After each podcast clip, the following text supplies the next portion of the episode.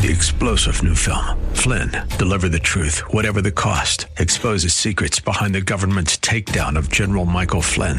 Flynn knew what the intel world had been up to. He ordered the first audit of the use of contractors. This set off alarm bells. He told the truth. He was the most dangerous person for Donald Trump to hire. They had to get rid of Flynn.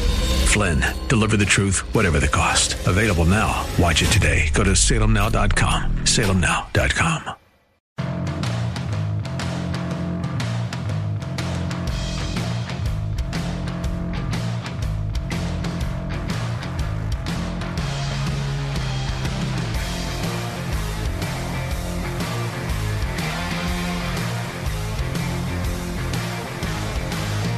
Welcome in to the Bruce Hooley Show. I'm Jack Windsor, editor in chief of the Ohio Press Network. It's Thursday already, uh, the 16th of November. Thank you for listening.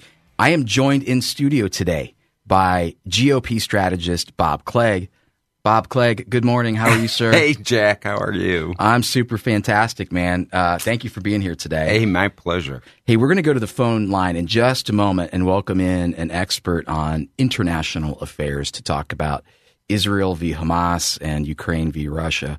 But I want to get your 30 second snapshot take on both of those uh, issues right now. Well, uh, Jack, I am a staunch, staunch, staunch supporter of Israel. And I think they need to be doing whatever they need to do to protect their people and protect their state of Israel. And if that means wiping out Hamas, wipe them out. Uh, as far as Ukraine, you know, you know, right now I feel like we're in a stalemate, and I just don't know where this, how this, where this ends, and uh, I'm not sure. I mean, I I, I feel for the Ukraine's, and uh, you know, I just don't know where it's going to go. Yeah, I, I, don't think you're alone in that, uh, and, and, that's a good segue into our guest. He is uh, Dr. Glenn Dewar. Is he on the line yet? No, he's not here. Okay, then we're gonna we're gonna hold off on that. Uh, last night, uh, the continuing resolution that was passed by the Senate did not contain aid for Ukraine. It did not contain aid for Israel. And I'm starting to see, I think JD Vance tweeted it. Uh, there was an article that came out that the posture seems to be shifting a little bit yeah. uh, toward Ukraine from, hey, we need to be in a long, protracted war and, and obliterate Russia to we need to start peace talks. Yeah. So I'm just I'm curious your your take on as lawmakers go away for Thanksgiving and then come back and start talking about Ukraine funding and Israel funding. Uh, what do you think we're going to see out of uh, Capitol Hill? Well, I think that right now they're trying, the uh, President Biden and the Democrats are trying to save face, and they don't want to. I mean, let's face it. Right now, the urgent need is Israel, not Ukraine, and uh, we need to go forward with that. But they don't want to. They don't want to do any just Israel funding because it looks like they back down. And, you know, in politics, it's all about perception. So all they care about is the fact that we don't want to look like we retreated on this, even though they're hurting Israel by still saying we have to have both of them together. I think one of the things that has been extremely disgusting, well, two things have been extremely disgusting to me. It's the idea that uh, people in the press have latched onto, and I think that uh, the Biden administration maybe not directly, but have indirectly said, you know, you have to have kind of an equal response to the terrorism. And I kind of go, and I've said this on air before. So, so where do the where do the Israelis go? Which concert do they drop in on from the air and the sea and the land? And which which women do they rape and drag through the streets? Which kids do they kidnap? Uh, where does that type of nonsense come from? Uh, they are trying to be politically correct. I mean, it's that kind of wokeism. Um, but you know what that is leading to right now? We have rampant and obvious anti Semitism that's going on right now. It's almost like um, this this whole war has given somehow the uh, these anti Semites that have always been around. It's given them like uh, we can be open about it now. I mean, I mm-hmm. just don't understand all this. Yeah, and I, you know, there's there's a lot here that we could unpack, and I, I want to hit that wokeism thing in a minute because I talked last week and earlier this week uh, about some investigations that we've done, the Heritage Foundation has done, and what they've uncovered is that the same activists that were in Ferguson, Missouri, uh, that were in our streets in 2020, are essentially tied to these anti-Israeli activists, and guess who they're funded by? The global Marxists, the George Yeah. Soroses of the world, the Hans Jorg Wysses of the world. Who, oh, did you know this? These are the guys who also put money in dark money groups that invested heavily in the last two elections we've had in oh, Ohio. Oh, yeah.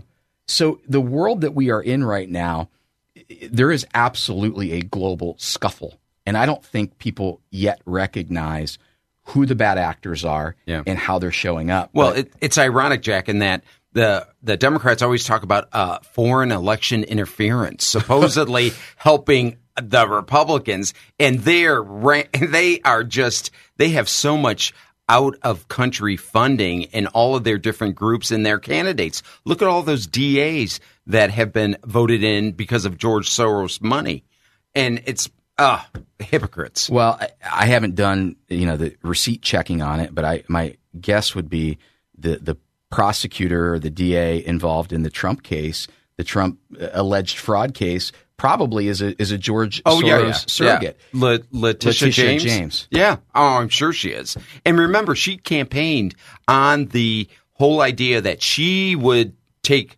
Donald Trump to court and get him convicted. So it's all obvious. And, and as the dystopian novel page gets turned, you see here's a judge who has publicly Yeah. gone against Donald Trump, who, according to my last report that I've read, has not yet recused himself Nope. from this case. Well, and they've asked for yesterday. The Trump attorneys asked for a mistrial, which that judge will not grant.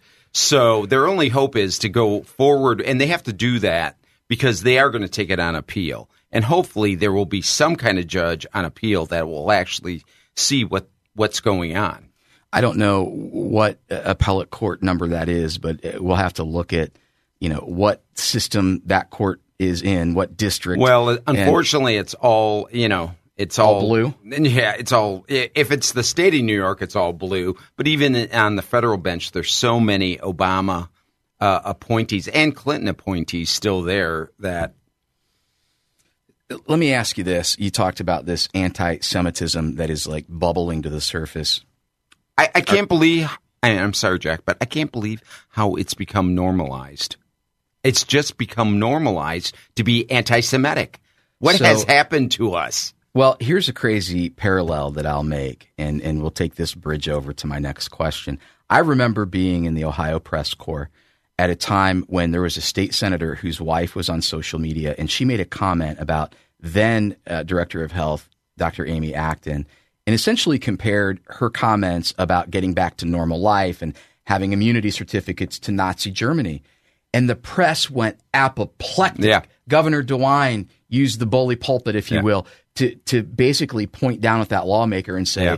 You know, this this is, you know, we take the Holocaust seriously. Seriously. And, and they were almost treating her like she was an anti-Semite. Yeah. Now we have college kids literally out saying from the river to the, sea. sea. That's not saving babies, no, Bob. no. That's obliterating an entire race. Jack, you know there are always different standards for Republicans versus Democrats. And uh, that's a perfect example of it. I mean, right now, we have in universities, we have professors, we have students who are obviously anti Semitic, and they are proud of it.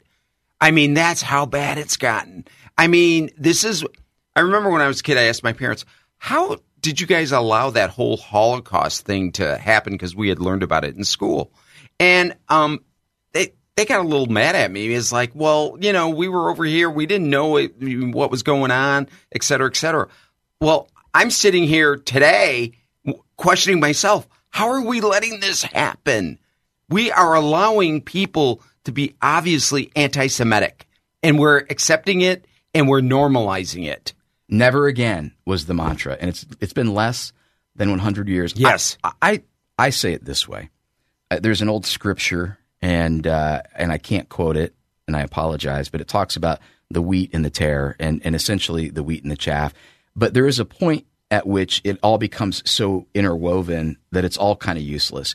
I genuinely believe that people have been swallowing the poisonous progressive propaganda pill, the blue pill, for so long.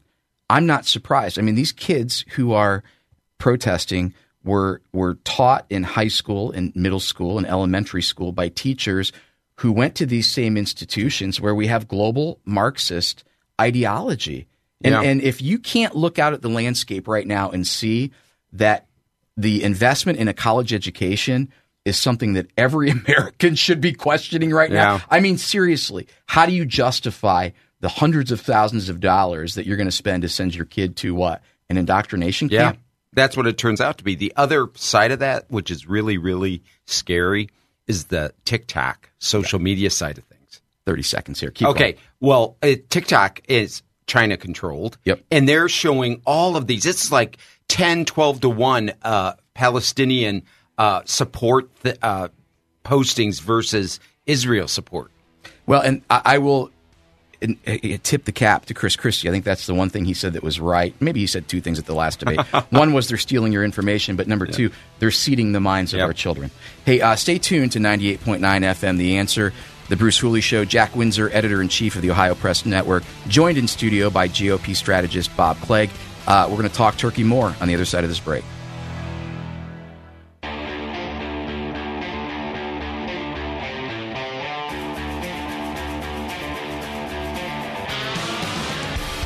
Boy, if you could be a fly on the wall during the commercial breaks, it, it just we just we solved every economic and political crisis in the state of Ohio and uh, worldwide.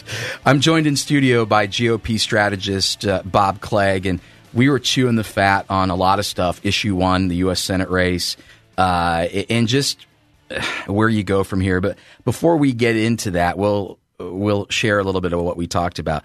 Let's start with this U.S. Senate race. Uh, Sure. how do you how do you how do you handicap it? Uh, the overall makeup of the U.S. Senate after 24, given uh, what what Manchin is is now going to do. Well, I mean, I think we basically have a 50-50 Senate right now, even before the first vote is cast Yep. in 2024. Um, so the question, eh, there's two questions there. Uh, number one, we can get control by just um, making sure that Donald Trump and whoever his vice president is gets elected because the vice president would then, yeah, tiebreaker. The other way of obviously is not have to rely on that and just make sure we can um, elect an additional Republican senator. And obviously, if you're looking at the states that where that may be possible, Ohio's at pretty much the top of that list. Do you think that Sherrod Brown is the most vulnerable Democrat running for reelection to Senate? Now, Jack, you know I'm prejudiced in that because I am the only campaign manager in the state of Ohio that has ever beaten uh, uh, Sherrod Brown. You know, uh, tell us that. and I know you tell know us that. but- yeah, but tell our listeners that story because I well, think it goes back. It goes back a long time, un, you know, which you know ages me. But uh, yeah, back in 1990, I was campaign manager for Bob Taft when he ran against um, Sherrod, and Sherrod at that point was a two two term sec- Secretary of State. Right. Uh, so we didn't uh, we didn't have term limits then. So uh, that was actually two years before term limits were voted in. So he was going for his third term, and it, it, back then it was important because we had the reapportionment board, which was made up of the governor, auditor, and secretary of state, and then uh, one Democrat, one Republican, and we had never controlled that. eh, Believe it or not, as Republicans, it started in 1970, and in both in the 70s and the 80s, Democrats controlled. So uh, that race is really important, and um, we ended up winning and controlling, and we drew new. We drew fair lines. We drew new lines, and we got control of the Ohio Ohio House for the first time in over 20 years. So, looking at this race, then Sherrod Brown versus whatever candidate wins the GOP primary. Yeah. Sherrod in 2018, uh, which is when Mike DeWine was elected to his first Yes. term as governor, actually had more votes than any candidate in that election, I believe. I think things have changed a lot since 2018. Uh, so let's talk about his vulnerability, and then we'll kind of roll into: is it Matt Dolan? Okay. Is it Frank LaRose? Is it Bernie Moreno? Who do you think wins? Who do you think has the better chance of beating Sherrod? But let's start with Sherrod. Uh, how vulnerable is he right now? Well, not only has have things changed since 2018, things have changed since the first time he was elected 50 years ago in the 1970s. Okay. So, um, I mean, that tells you something. You know, he's your old school uh, politician who's always been at the government trough to make a living. Uh, you know, he had two years where he didn't. You know, after we beat him in ninety, in ninety one and ninety two, he became a consultant for school districts that had school levies on the ballot. And I don't think he made much more than 20, 30,000 a year, if that. He's he's a demagogue. Yeah, He's I mean, he doesn't- yeah. tub thumps and says chaos, chaos. Elect me, give me a little more money, just chip in, and we'll go fix the problem in either Columbus or Washington. Yeah. It's going to be interesting next year because, um, and we can get into this uh, more about issue one and, and the effect of abortion on, on, on politics in general. But in 2022, uh, you saw where you had one Democrat running statewide that made abortion an issue. You had the other Democrat running statewide that never talked about abortion. So Nan Whaley, Nan Whaley, Mike DeWine. Mike DeWine, Nan made it a big issue because Mike had signed that, you know, heartbeat bill. Yep. So there was a big contrast there. Now, Tim Ryan running against J.D. Vance never talked about abortion, ever. Now, they both lost. Nan lost by 25 points. Uh, you know, Tim were lost by 6 So, But he spent a boatload. no. Oh, yeah, J.D. got outspent 3 to 1, I think. Yep. So, um, you know, if nothing else, it tells you you can't look like you're too much in that abortion world if you're going to be running statewide. I don't care what happened, you know, with issue one. People are not there when it talk when you're talking about abortions until the moment of birth. And um, it'll be interesting to see how Sherrod will handle that because the mainstream media is out there right now saying, "Oh, look at Ohio. That means abortion. If you talk about abortion, you're going to do great." Mm, I don't think so. Well, and the problem with all that is abortion is probably number six on the list of people's uh, priorities on issues. If you're if if if abortion is really an issue to you, that means you're either a big, strong, strong abortion person or pro-abortion person, or you're strongly pro-life. And let me tell you, if you're strongly pro-abortion, you're voting Democrat already. And if you're strongly pro-life, you're voting Republican already. So, I mean, it it doesn't affect the election. And I wonder if if Sherrod will be smart enough to figure that out. I wonder. So that's interesting. What I think I'm hearing is uh, when we've got about a minute and a half here about it's the middle ground voter that's going to determine. Well, if we're talking about a state senator and it's a statewide race, uh, abortion might be fifth or sixth on the list. Uh, paying my you know electric bill, uh, Filling up your gas tank. filling up my gas tank. Yeah. Those types of things are going to matter, and I think I think Sherrod is in trouble there. Yeah, big time. And and the fact that Joe Biden's going to be on the ballot, that's going to cause them all kinds of problems. Well, and I think it's one of those cases where you know you do what J.D. Vance did to Tim Ryan. You just hold up the record and go, "This is the guy that you're going to vote for." I mean, Sherrod Brown votes with Joe Biden almost all the time. ninety nine percent. So, so there you go. Yeah. You want more time to do what? Vote Yeah. differently? Is, Yeah. And so then, if you're not going to run on a platform to vote against Joe Biden, so he's got, I think, a lot to figure out. Here's my quick question, 30 seconds. Okay. If I am Donald Trump, if I'm Yeah. Vivek Ramaswamy, if I'm Ron DeSantis, if I'm Nikki Haley or Chris Christie, my answer to the abortion question is uh, the Supreme Court said it's a states' rights issue. Next question. Yeah, exactly. And that's what we fought for for fifty years. Make it a state issue. Well, I think that's the safe play, but I think that there are people who would be repulsed and angered by that. But I've always argued when they go into the voting booth, they might be a little bit perturbed. But if it's Donald Trump or Joe Biden, they're not pulling the lever for Joe Biden, The alternative is so much worse. isn't it?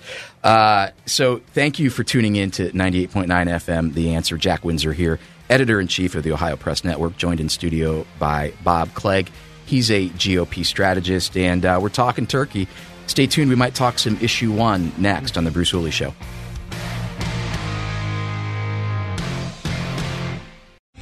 Three star general Michael J. Flynn, head of the Pentagon Intelligence Agency, knew all the government's dirty secrets. He was one of the most respected generals in the military. Flynn knew what the intel world had been up to, he understood its funding. He ordered the first audit of the use of contractors. This set off alarm bells. The explosive new documentary, Flynn, Deliver the Truth, Whatever the Cost, and covers the facts behind this scandal. Flynn told the truth. He was the most dangerous person for Donald Trump to hire. I find out the worst enemy that I'm going to face in my life is right here in America. They took my assessment and they wanted me to change it. And I was like, I'm not changing it. They had to get rid of Flynn. With in depth interviews, archival footage, and never before seen personal records of the man behind the headlines. I just felt like I was drowning. Flynn, deliver the truth, whatever the cost. Available now. Watch it today. Go to salemnow.com. Salemnow.com.